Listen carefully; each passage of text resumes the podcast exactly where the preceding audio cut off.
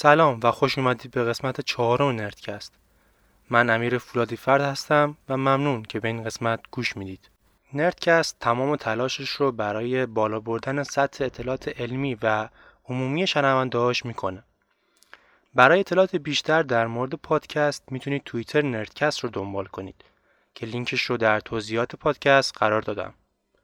همینطور از این قسمت به بعد با توجه به موضوعاتی که قسمت های بعدی دارن نردکست از عزیزانی که زمینه مطالعاتی یا رشته دانشگاهیشون مرتبط با موضوع قسمت ها باشه دعوت می‌کنم که در پادکست حضور داشته باشن.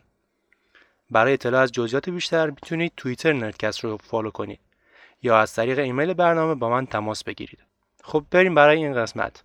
یعنی کوانتوم به زبان ساده.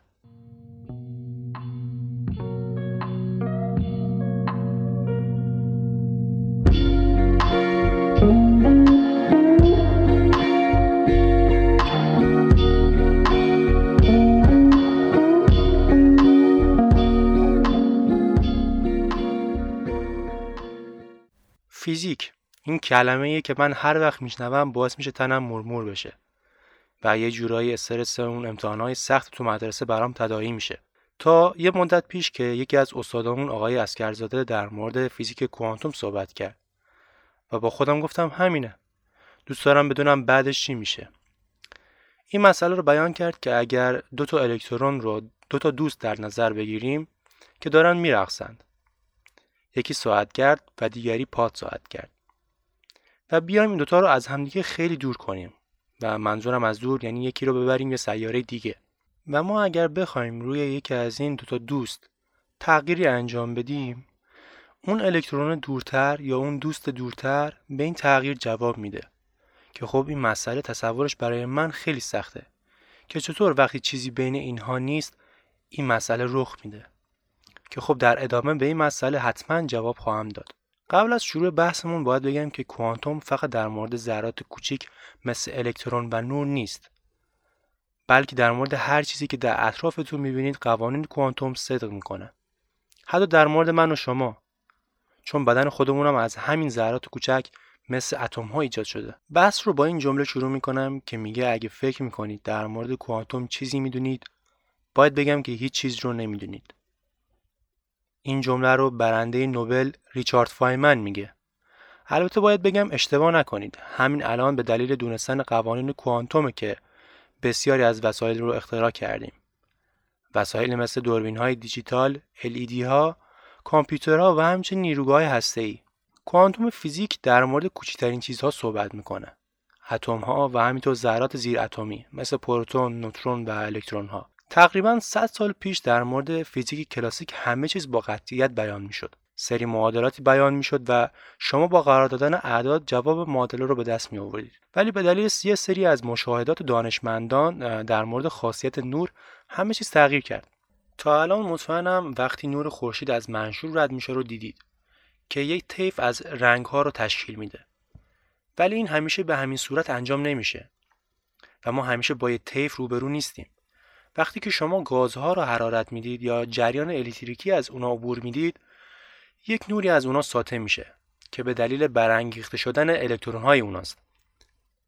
اگر من این الکترون ها رو شارژشون کنم الکترون ها به مدار بالاتر میرن و وقتی می‌خوام برگردم به مدار پایینتر انرژی خودشون رو به صورت نور آزاد می‌کنن که این نور هنگام عبور از منشور دیگه طیف نیست و به صورت نوارهایی پررنگ مشاهده میشه. که این موضوع خیلی تعجب برانگیز بود و قبل از این اتفاق تا حالا همچین چیزی مشاهده نشده بود. من در ادامه بحثمون در مورد کوانتوم با الکترون پیش میرم و بحث رو برای شما باز می‌کنم. اگرچه ذرات نور یا فوتون ها همچین خواصی رو دارن. در کوانتوم الکترون فقط یک نقطه نیست که ما دقیقا بخوایم اون رو هدف قرار بدیم بلکه همه چیز در کوانتوم یک موج یا طیفه. منظورم از موج یک موج واقعی نیست مثل موجی که در دریا ممکن اون رو ببینیم بلکه این موج یه توضیح انتظاییه که توسط محاسبات ریاضی بیان میشه. همینطور پرسیدن این سوال که الکترون کجاست در کوانتوم غلطه. باید پرسید که اگر بخوام بگردم دنبال الکترون کجا احتمال پیدا شدنش بیشتره. اگر شما یک موج رو در نظر بگیرید این موج شبیه یه کوه باشه. قله داره و دره.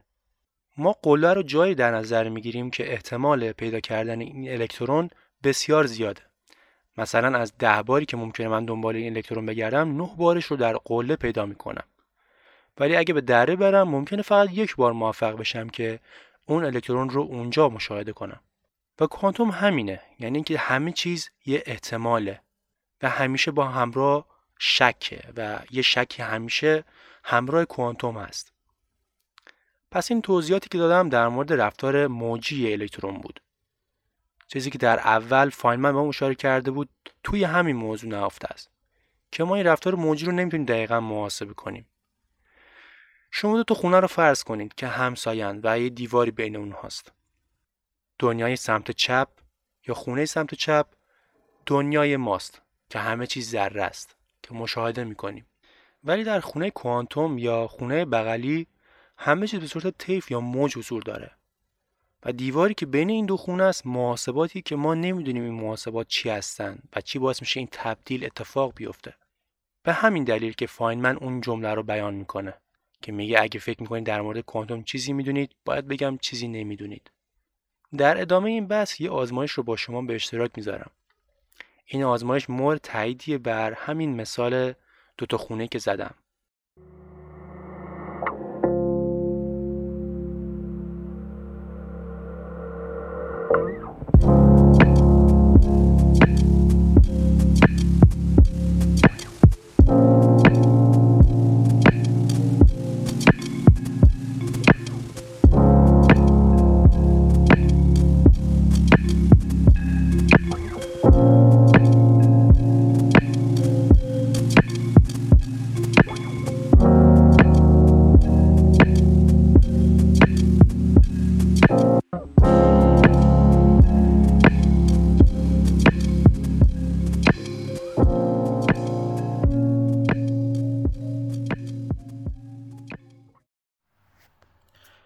نام خدا من مرتضی اسکویی هستم دکترای فوتونیک از دانشگاه شهید بهشتی و این voice رو برای پادکست نرد تهیه می کنم در مورد مکانیک کوانتوم. قبل از همه اینا باید بگم من واقعا در حدی نیستم که در مورد کوانتوم صحبت کنم اما در حد یک وایس سه تا پنج دقیقه ای خیلی دوست داشتم که دو نکته رو مطرح کنم. یکی اختلاف نظر بین عوام در مورد اینکه مکانیک کوانتومی قابل فهم هست یا نه و نقل قول هایی که می‌کنن از دانشمندای مختلف مثل فاینمن یا نیلز بور یا افراد دیگه. که اونا گفتن مکانیک کوانتومی قابل فهم نیست. و در واقع بخش دوم حرفام در مورد تابع موج هست که اگر یک کمی با مکانیک کوانتومی آشنا باشید تابع موج رو شنیدید که این هم در واقع میشه گفت اون اوایل محل مناقشه خواص بوده.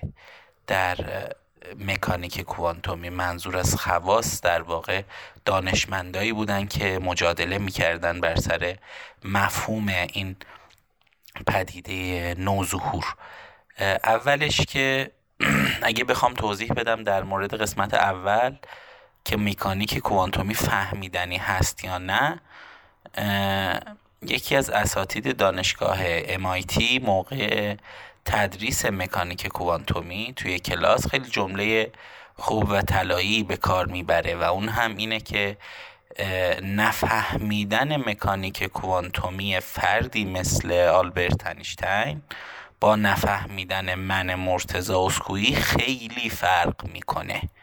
ما نباید بگیم چون فاینمن چون انیشتین اومدن گفتن مکانیک کوانتومی قابل فهم نیست یا هیچکی نمی‌فهمه اونو این نباید در این مورد استفاده بشه که فاینمن هم هیچ درکی از کوانتوم نداشته. نه اینطوری نیست. تا جایی که انیشتین میاد با دو تا دانشمند دیگه توی دهه شست فکر کنم یک مقاله چاپ می‌کنه در رد مکانیک کوانتوم در رد اصول موضوع مکانیک کوانتوم که همین مقاله و اشتباهاتی که انیشتین داشته سنگ بنای یه سری موارد خیلی تخصصی و خیلی پایه‌ای در مکانیک کوانتوم میشه. بنابراین نفهمیدن آلبرت انیشتین با نفهمیدن من نوعی که هیچ در واقع میشه گفت دانش عمقی از کوانتوم ندارم فرق می‌کنه. پس کوانتوم یک علمیه که پایه داره اصول داره اینها رو میشه یاد گرفت ولی نفهمیدن ما کجا و نفهمیدن دانشمندانی در اون سطح کجا. نکته دوم در مورد تابع موج هست.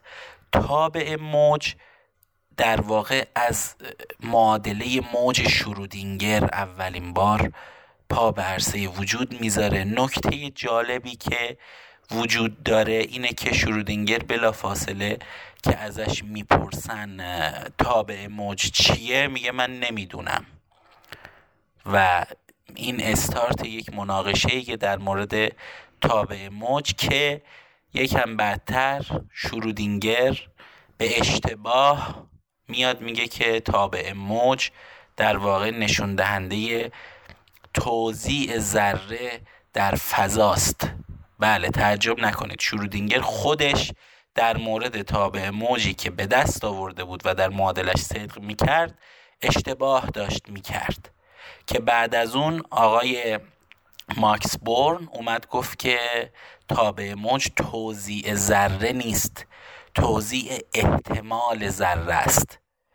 و این با مفهوم قبلی فرق داره که این باعث شد که ماکس بورن بتونه نوبل فیزیک رو به دست بیاره به خاطر صرفا تفسیری که از تابع موج به دست اومده از معادله شرودینگر داشت. این نکته خیلی مهمیه که باید بهش توجه کنیم و یک نکته خیلی مهمتری که متاسفانه خیلی از متخصصین ما هم نمی‌دونن به خاطر صحبت هایی که من باشون داشتم و ازشون پرسیدم و دیدم اونم اینه که شما باید توجه کنید که معادله موج مربوط به هیچ موج قابل لمس و اندازگیری نیست. یعنی این مال موج الکترومغناطیسی صوتی مکانیکی مال اینا نیست. این احتماله.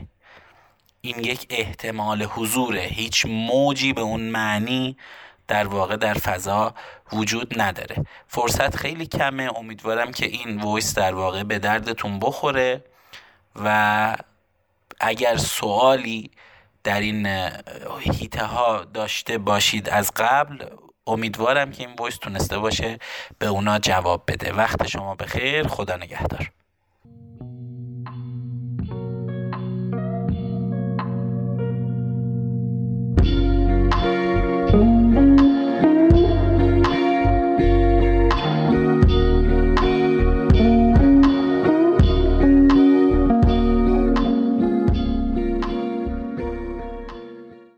یک مثال جالب این موضوع یعنی قانون کوانتوم بازی رولت کازینو هاست. که کازینودارها طبق قانون کوانتوم مطمئنن که حتما سود بیشتری نسبت به کسی که داره بازی می‌کنه به اونها می‌رسه. و شانس برنده شدن کسی که بازی می‌کنه در واقع یک به سی و هشته که نشون میده که برنده اصلی در واقع چه کسیه. حالا برمیگردم به موضوعی که همون اول باز شد این قسمت رو درست کنم. موضوع رقص دوتا الکترونی که استادم بهش اشاره کرده بود. توی کوانتوم میگن اگه دوتا ذره به عنوان مثال دوتا الکترون به اندازه کافی به هم نزدیک بشن خواص اونها با هم دیگه لینک میشه و یه رابطه بین اونها ایجاد میشه که از همدیگه ارتباط می‌گیرن. اسم این اتفاق رو در هم تنیدگی یا entanglement میگن که انیشتن و نیلزبور خیلی سر این موضوع با هم دیگه کلنجا رفتن. نیلز بور اصرار داشت به موضوع حالت روحی یا اسپوکی. خب این حالت چی می‌گفت؟ میگه که دو تا الکترون رو فرض کنید مثل دو دوستن. چطور وقتی که بین اونها مکالمه یا تماس فیزیکی نیست تغییرات رو نسبت به همدیگه می‌فهمن؟ انیشتن این موضوع رو قبول نداشت. و می‌گفت ممکن نیست این حالت روحی یا اسپوکی وجود داشته باشه. و این الکترون ها یا ذرات از قبل از اینکه ما اندازشون بگیریم همین خواص رو داشتن. مثلا دوتاشون در خلاف همدیگه میچرخیدن. برای نظر انیشتین یک جفت دستکش رو در نظر بگیرید که هر کدوم از اینا در جعبه به صورت جداگانه در حال چرخشه. اگر یکی از این جعبه ها رو باز کنیم خصوصیات جعبه دیگر رو می‌فهمیم. مثلا می‌فهمیم که چطور چرخشی داره. این دستکش ها از قبل از اینکه ما در جعبه رو باز کنیم میچرخیدن و با اندازه گیری ما در واقع چیزی رو تغییر نکرده. بحث بعدی در مورد کامپیوتر کوانتومی که الان بسیار داغ شده بحثش. اخیرا گوگل بسیار با بسیار با کامپیوتر کوانتومی جدیدش جنجال به پا کرده. کامپیوتر کوانتومی نسخه پیشرفته تر کامپیوترهای فعلی نیستند و از اساس و پایه با هم دیگه فرق می‌کنن. به این دلیل که کامپیوترهای فعلی توان حل مسئله ای رو به صورت همزمان ندارن. یعنی چی؟ من یه مثال می‌ذارم در مورد این موضوع که روشن بشه. یه هزار تو رو در نظر بگیرید که صدها راه مختلف داره که شما بتونید از اون بیرون بیایید. کامپیوترهای معمولی اگه بخوان این مسئله رو حل کنن سعی می‌کنن هر بار یکی از این راه ها رو امتحان کنن. درست مثل ما که اگه توی این هزار تو باشیم فقط من هستم که می‌تونم این راه رو طی کنم و نمی‌تونم خودم رو صد قسمت کنم به هر نسخه من که از این راه ها رو برو تا متوجه بشه که کدوم راه به بیرون خط میشه. ولی کامپیوترهای کوانتومی توانایی این کار رو دارن و در آن واحد قابلیت حل راه های مختلف رو دارن و مسئله رو در کسری از ثانیه حل می‌کنن که این قدرت حل خالی از عیب هم نیست. در اینجا مسئله امنیت بیان میشه که در آینده در صورت فراگیر شدن این کامپیوترها تمام پسورد هایی که الان از اونها استفاده می‌کنین دیگه قابلیت خودشون رو از دست میدن. چون کامپیوتر کوانتومی خیلی زود رمز شما رو حدس می‌زنن و در حالی که کامپیوترهای قدیمی از روش آزمون و خطا برای حل اینطور مسائل دست به کار میشن. خب رسیدیم به انتهای قسمت چهارم نردکست. امیدوارم که الان کمی بیشتر به کوانتوم علاقه من شده باشید. حتما نردکست رو در توییتر دنبال کنید چون برای قسمت های بعدی فراخان حضور در پادکست و شرایطش رو اعلام می‌کنم. تا قسمت بعدی خدا نگهدار.